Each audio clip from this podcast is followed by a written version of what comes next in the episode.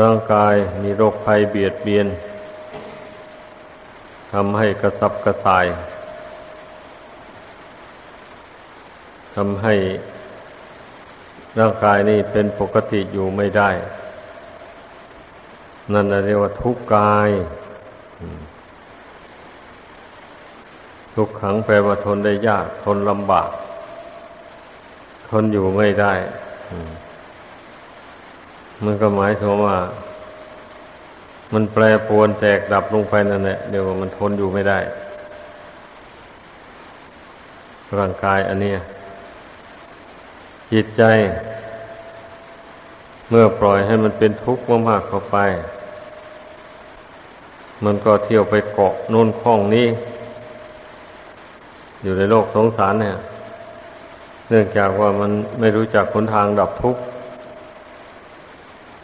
ไม่รู้ว่าจะทำยังไงเป็นทุกข์มาแล้วก็ทรงใจคิดไปทั่ววิตกวิจารณ์ไปทั่วบางรายมันก็วิตกวิจารณ์ไปจนเหนื่อยอ่อนแล้วมันก็หายไปเองมันบางรายมันไม่หายกลุ้มใจอย่างแรงอยู่นั่นกินก็ไม่ได้นอนก็ไม่หลับกระสับกระส่ายประเภทนี้เนี่ยมันฆ่าตัวตายเมื่อไม่มีอุบายระงับความทุกข์ทางใจได้ก็ถือว่าอยู่ในโลกนี่มันลำบากเหลือเกินอย่าอยู่มันเลยอย่าเลยฆ่าตัวตายไปเสียนึกว่าไปสู่โลกหน้ามันจะสบายมันเข้าใจผิดนี่ไปสู่โลกหน้ามันก็ไปเป็นทุกข์เดือดร้อนอยู่นั่นแหละเพราะใจดวงเดียวเนี่ย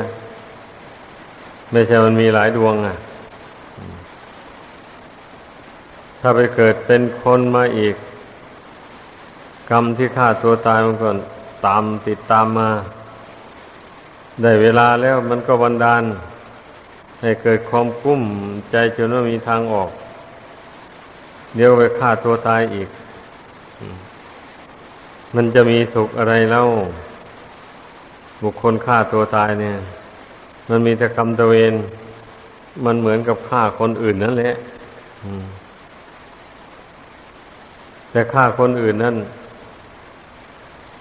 กรรมมันสนองเอาก็เป็นเหตุให้คนอื่นมาฆ่าตนเหมือนกันแหละ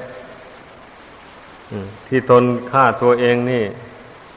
ไม่มีใครมาฆ่าเนี่ยตัวเองก็ฆ่าตัวเองลงไปเนี่ยขึ้นชื่อว่า จิตใจนี้ถ้าปล่อยเป็นทุกข์เดือดร้อนมากๆเขาแล้วมันคิดไปในทางอกุศลไม่เป็นหนทางแห่งความสุขเลยอันบุคคลจะมีความสุขได้ก็เพราะมารักษาใจดวงนี้แหละ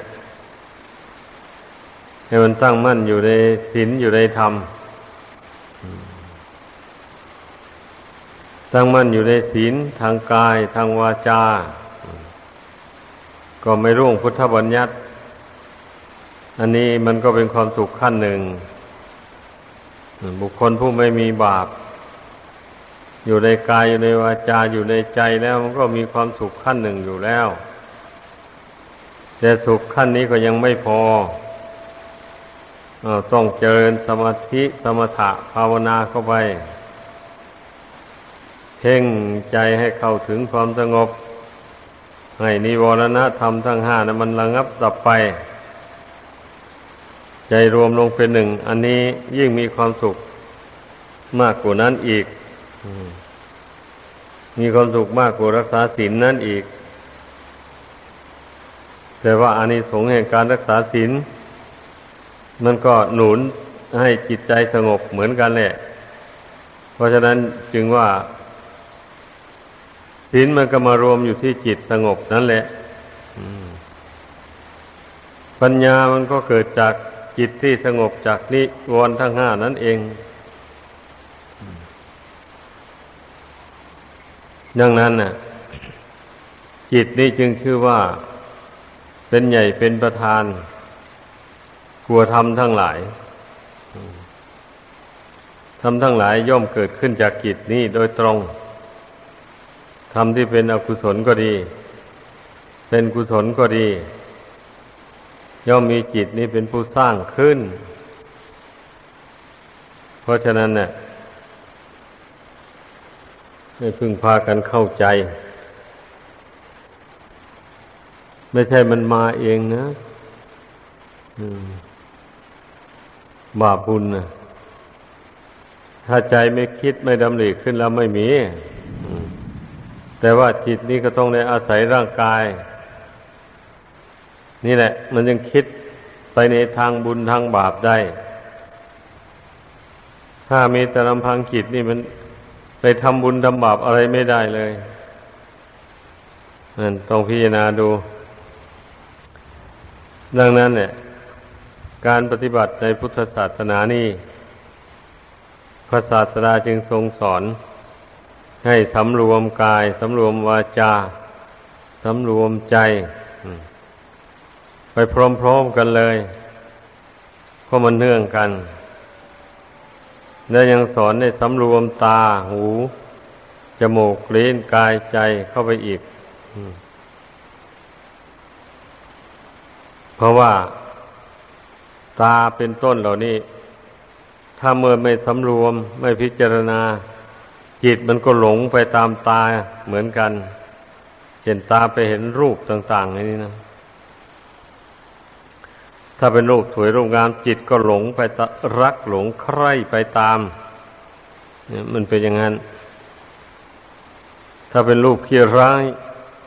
เจนี่ก็เกลียดชังไม่ต้องการนั่นแหละจึงว่าพระศาสดาจึงสอนให้สำรวมตาหูจมูกลิ้นกายใจเข้าด้วยสำรวมทำอย่างไรก็ตาเห็นรูปก็ให้มีสติรู้เท่ารูปที่เห็นนั้นรู้เท่าตาด้วยรู้เท่าวิญญาณความรู้สึกในรูปนั้นวิญญาณความรู้สึกถ้าไม่รู้เท่ามันก็หลงอีกเขามารู้ว่ารูปนั้นสวยงามอย่างนี้นะถ้าไม่มีวิญญาณรู้ว่ารูปนั้นสวยงามมันจิตมันก็ไม่ไปรักไปใคร่เลยอันนี้มันรู้ว่ารูปนั้นสวยงามอย่างนี้นะนั่นแหละเมื่อเรากำหนดรู้เท่าทั้งตาทั้งรูปทั้งวิญญาณรู้เรื่องของรูปนั้นนั้นก็สักแต่ว่าไม่ใช่สัตว์ไม่ใช่บุคคลตัวตนเราเขาอะไรเลยอย่างนี้จิตมันก็ไม่หลงไปตามตาที่เห็นรูปนั้นเราต้องศึกษาสำเนียกให้ดีอย่าไปนิ่งเฉยอยู่การภาวนาก็ต้องทำใจสงบแล้วก็วินิจฉัยเรื่องหมู่นี้แหละอย่าไปนี่วินิจฉัยเรื่องอื่นเรื่องอวัยวะร่างกายเนี่ยเรื่องรูปกับนามเนี่ยสำคัญมากเพราะจิตมันหลงอยู่ในรูปในนามนี่แหละมันถึงหลงไปในเรื่องอื่นๆต้องให้เข้าใจอย่างนั้นดังนั้นเมื่อยังไม่รู้แจ้งในนามในรูปนี่ตามเป็นจริงเราก็ไม่พิจารณาเรื่องอื่นก็พยายามทำใจสงบแล้วเพ่งอยู่ในรูปธรรมนามธรรมนี่ทำไมหนอจิตใจมันยังผูกพันนักหนามันยังสำคัญว่าเป็นเราเป็นของของเรารูปกายอันนี้นะมันเป็นยังไงมันสวยงามจริงหรือหรือมันเป็นแต่เพียงแค่สมมุติเฉยๆก็พิจารณาให้มันรู้เมื่อเราเพ่งดูให้ละเอียดถี่ถ้วนลงไปแล้วมันก็เป็นเพียงแค่สมมุติเท่านั้นแหละสมมุติว่าตาว่าหูว่าจมูกว่าลิ้นว่ากายว่าใจสมมุติว่ากันเอาทั้งนั้นเลย ไม่ใช่ว่ามันเกิดเองมันเป็นเองไอ้ชื่อต่างๆวันนี้คนนี่แหละสมมติขึ้นมาแต่ภาษามันก็ต่างกัน ภาษาบาลีท่านเรียกว่าจักขุภาษาไทยเรียกว่าตา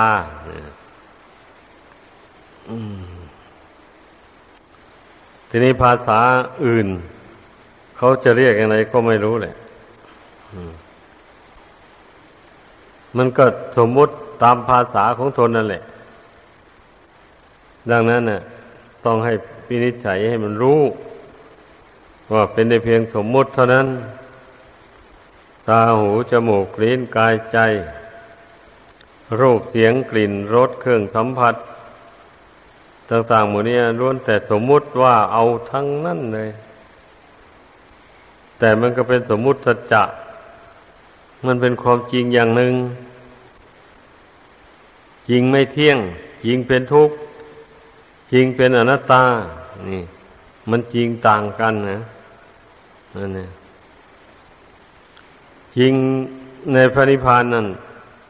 จริงไม่เปลี่ยนแปลงไม่เคลื่อนไหวคงที่มันเป็นอย่างนั้นเพราะฉะนั้นนะให้เพิ่งพิจารณาเทียบเคียงกันความจริงสองอย่างนี้นะบัดนี้ดวงจิตมาอาศัยอยู่ในสมมุติบัญญัติอันนี้นะเรียกว่ามาอาศัยอยู่ในของไม่เที่ยงเมื่อพิจารณาเห็นด้วยปัญญาแล้วมันจะไม่กำหนัดยินดีในรูปในนามนี้เลยเพราะมันเป็นเพียงแค่สมมุติว่ากันเท่านั้นแหละที่จริงเนี่ยไม่ใช่ของเราของเขาอะไรตาหูจมูกลิ้นกายใจหมู่นี้นะแม้แต่ใจก็ไม่ใช่ของเราที่ว่าใจเรานั่นสมมุติเอานี่ก็ดีนั่นแต่ถ้าเพ่งลงถึงปรมัตถธรรมจริงๆไม่ใช่ของเราจิตอันนี้ก็ดีอ้าวเป็นของเราที่ไหนมันมีเราอยู่ที่ไหนนั้นทบทวนดูกายนี่หรือเป็นเราไม่ใช่ใจนี่หรือเป็นเราไม่ใช่ถ้าใจเป็นเราเป็นของของเรามันก็บังคับได้สินั่นมันก็ไม่เกิดไม่ดับไม่แปรปรวนไปมันก็ไม่สร้างกิเลสพันห้าตอยตัณหาร้อยแปดขึ้นมาถ้าถ้าบังคับได้จริงๆมันก็มันก็ไม่สร้างนะเพราะกิเลสเหล่านี้มันทำให้คนเราเป็นทุกข์อยู่ในวัฏฏะสงสารอันนี้มากมายแต่นี้มันไม่ฟังอ่ะมันบังคับไม่ได้มันจึงสร้างกิเลสตัณหาสารพัดขึ้นในใจตัวเองก็เพราะใจนี้มันหลงอ่ะมันไม่รู้จริงมันถึงได้สร้างกิเลสตัณหาขึ้นมาวันนี้เมื่อได้เกิดมาพบพุทธศาสนาแล้วได้มาปฏิบัติตามศีลสมาธิปัญญาเข้าไปฝึกใจให้มันสงบตั้งมั่นลงไปไม่หวั่นไหวต่ออำนาจฝ่ายต่ำมันกระทบกระทั่งมาเช่นนี้แล้วก็ใช้ปัญญาพิจารณาให้เห็นสิ่งที่ตนอาศัยอยู่นี่นะให้เห็นแจ้งตามเป็นจริงเมื่อเห็นแจ้งตามเป็นจริงก็เห็นมันความไม่เที่ยงความเป็นทุกข์เป็นอนัตตานั่นแหละคำว่าเห็นแจ้งตามเป็นจริงนะเพราะความจริงมันมีอย่างนั้นเมื่อเห็นจริงโดยสมมุติอย่างนั้นแล้ววันนี้ก็ปล่อยวางสมมุติเหล่านั้นไว้ตามสภาพแล้วจิตรวมลงเป็นหนึ่งแล้ววันนี้มันก็จริงในอริยสัจจะแล้ววันนี้นะนั่น เพราะว่ามันจริงใจแล้ว จริงว่า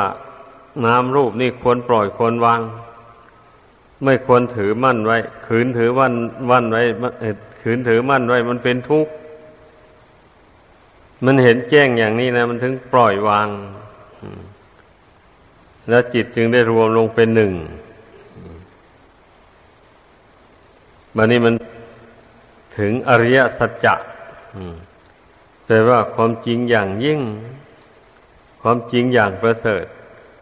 ความจริงอันนี้ไม่ได้อิงอาศัยรูปนามไม่ได้อิงอาศัยอะไรเลยเรียกว่ามีอันเดียวอย่างนี้มันถึงไม่มีสิ่งกระทบกระทั่งมันจึงไม่เป็นทุกข์เพราะมีอันเดียวไอ้ที่เมื่อจิตมันยึดขันธ์ห้าอยู่นี่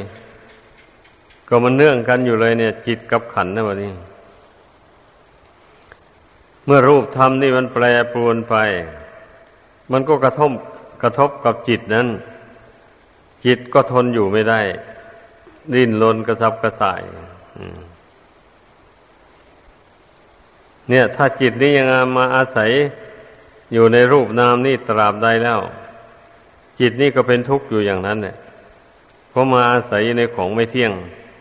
อาศัยอยู่สิ่งที่บังคับไม่ได้ไม่เป็นไปตามใจหวัง ดังนั้นน่ะเมื่อจิตนี้ยังอาศัยอยู่ในขันธ์ห้านี้ตราบใดก็เป็นทุกข์อยู่ตราบนั้นแหละให้พึงพากันภาวนาพิจารณาให้เข้าใจอย่าไปทำเป็นไม่รู้ไม่ชี้เมินเฉยผู้ใดเมินเฉยนั่นน่ะยิ่งเป็นทุกข์หนักเลยสารพัดเรื่องยุ่งยากอะไรมันประดังประเดเข้ามาจิตยึดเอาหมดเลยสาเหตุนี่มันจะหนักใจมากเป็นทุกข์หลายนั่นก็เพราะเนื่องมาแต่มันไม่ปรุงไม่วางขันธ์ห้านี่แหละเมื่อมันยึดขันธ์ห้านี่แล้วมันยึดไปหมดเลยบ่นี่เรื่องภายนอกที่กระทบกระทั่งมามันก็ยึดเอาไว้ดีมาก็ยึดเอาไว้ชั่วมาก็ยึดเอาไว้บัดนี้ดีกับชั่วมันก็มารบกันแล้วบัดนี้นะอันนี้มันมาทำจิตใจนี่ป่วนปั่นหวั่นไหวนอนนึงพอคิดดีไปเอาพอคิดดีไปหน่องไอ้ความชั่วมันก็ไม่ยอมมันก็ผลักดันให้คิดชั่วไปอีกตัวตัวเองก็ตกอยู่ภายใต้อำนาจของความคิดเหล่านี้นะมันถึงเป็นอย่างนั้นเนี่ยจะมาให้จิตใจเป็นทุกข์เดือดร้อนอย่างไรแล้ววันนี้เมื่อบุคคลมาฝึกจิตนี้ให้ตั้งมั่นลงไปด้วยดีดังกล่าวมาแล้วนั่นไอ้เรื่องชั่วมากระทบกระทั่งเขามันก็ไม่ยึดถือเอามันรู้นี่เมื่อไม่ยึดถือแล้วมันก็ดับไปสิ่งต่างๆเมื่อจิตไม่ยึดถือเอาเท่านั้นแหละมันดับไปเองเลยไม่ต้องไปกำหนดใจละมันให้ลำบากล่ะพอแต่จิตรู้ว่าอันนั้นมันเป็นของไม่เที่ยงหรือว่าเรื่องนั้นเป็นเรื่องชั่วไม่ควรยึดถือเอาอย่างนี้นะเอามันรู้อย่างนั้นมันก็ปล่อยวางไม่ยินดีร่ายไปตามเรื่องที่มากระทบกระทั่งนั้นมันก็อยู่ไม่ได้เรื่องต่างๆมันก็ดับไปใจก็เป็นปกติอยู่อันนี้แหละจุดประสงค์ของการปฏิบัตินะให้พากันเข้าใจไม่ใช่ว่าจะทำใจให้สงบอยู่ในปัจจุบันนี้เท่านี้เมื่อออกจากสมาธิไปแล้วจิตใจก็ยังหวั่นไหวตามอารมณ์ต่างๆอยู่ดังกล่าวมาแล้วนั้นมันก็ใช้ไม่ได้มันจะใช้ได้ก็ต่อเมื่อเรานั่งสมาธิอยู่จิตใจก็สงบอยู่รู้วิธีสำรวมจิตรู้วิธีพิจารณาธาตุสี่ขันธ์ห้าทั้งอย่างหยาบอย่างละเอียดอย่างกลางอะไรก็รู้ตลอดไปหมดเลยอย่างนี้เมื่อเมื่อจิตมันรู้ชัดตามเป็นจริงแต่ละสิ่งแต่ละอย่างเข้าไปมันยิ่งไม่หวั่นไหวบ่นี่นั่นเนี่ย แม้ว่าร่างกายสังขารนามรูปอันนี้มันจะปริบัติแปรปรวนไปยังไงจิตมันก็ไม่เป็นทุกข์เดือดร้อนแล้วเพราะมันไม่ถือว่าเป็นของเราไม่ถือว่าเป็นตัวตนของเรา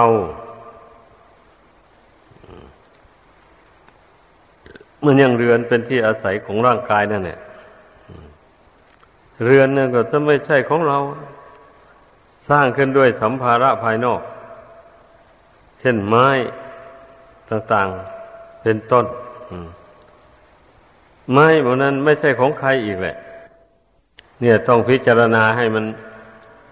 เห็นไปทุกสิ่งทุกอย่างไปเลย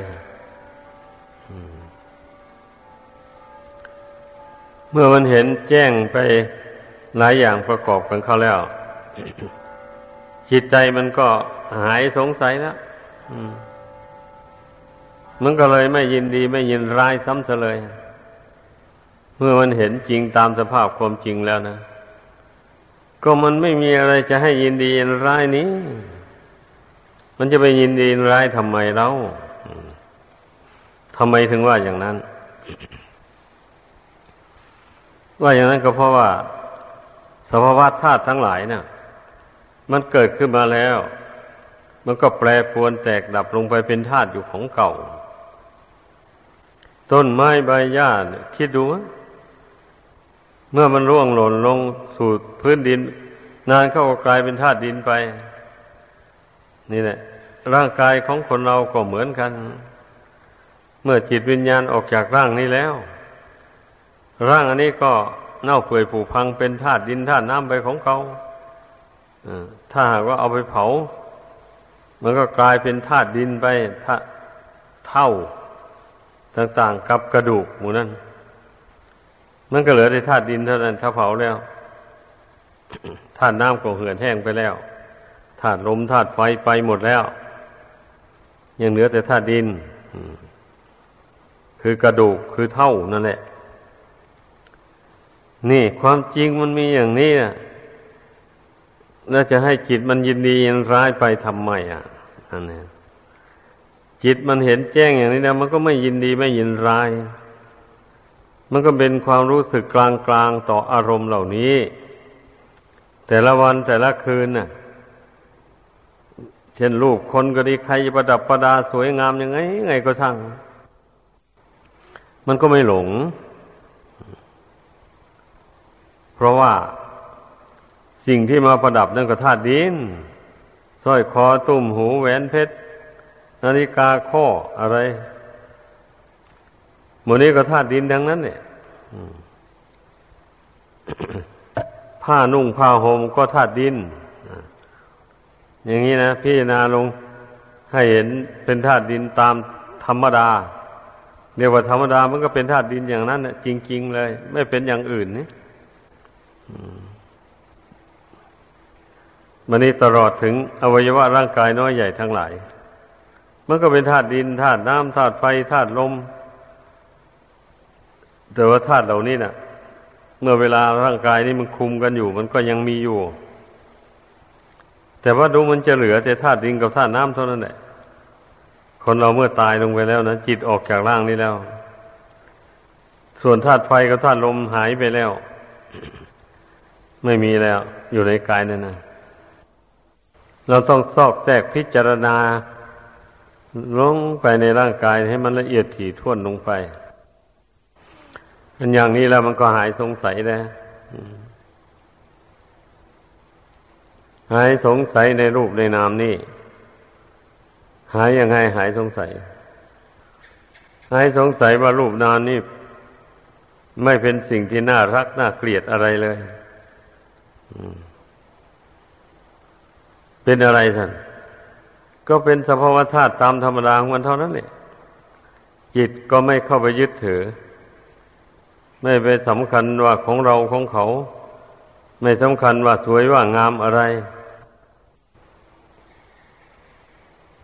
นี่จิตใจมัน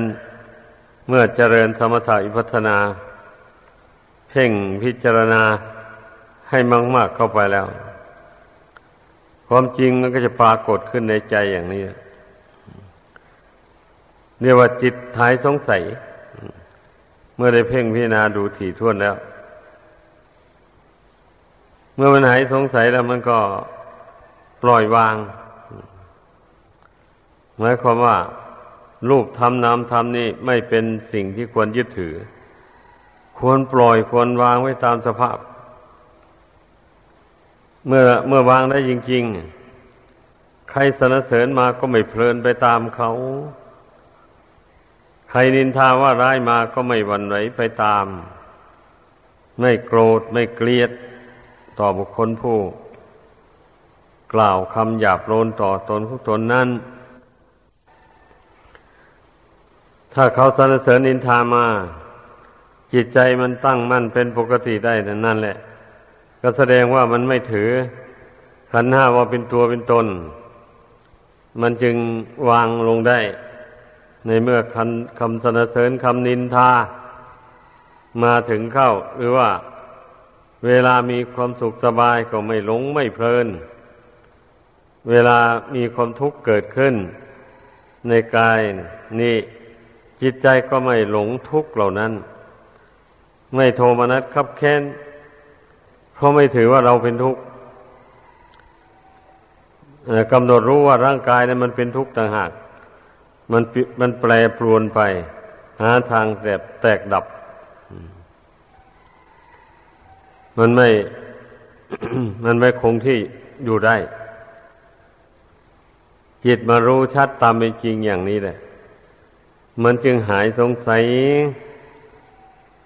เมื่อมาหายสงสัยแล้วมันก็วางอุเบกขาลงจิตก็สงบอยู่นั่นเนี่ยก็ยับยั้งอยู่ในความสงบนั้นเมื่อรู้จริงเห็นแจ้งแล้วก็ยับยั้งอยู่ในความสงบนั้นเนี่ยความสงบอันนี้ทั้งสงบด้วยทั้งรู้ยิ่งด้วยนะนั่นเนี่ยทั้งหายสงสัยในรูปในนามนี้ด้วยอันนี้เพราะฉะนั้นการฝึกจิตอย่างนี้นะเรียกว่าเราฝึกไม่ให้มันคล่องอยู่ในโลกนี้ถ้าผู้ใดเบื่อต่อความไปอยู่ในโลกนี้แล้วก็เอาสิฝึกจิตใจนี้เข้าไปให้มันปรงมันวางโลกอันนี้ทั้งหมดเลยมันปรงมันวางด้วยศีลด้วยสมาธิด้วยปัญญาเมื่อศีลสมาธิปัญญานี่บังเกิดขึ้น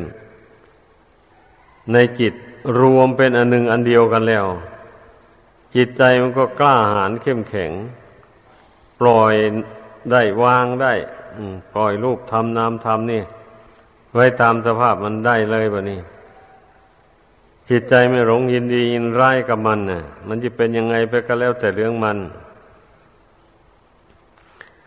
อันนี้แหละเป็นจุดมุ่งหมาย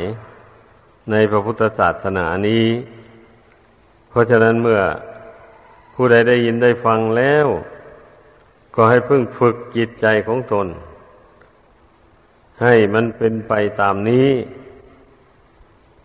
ถ้ามันยังหลุดพ้นไม่ได้ก็ให้มันรู้ให้มันรู้ทางที่ถูกต้องไว้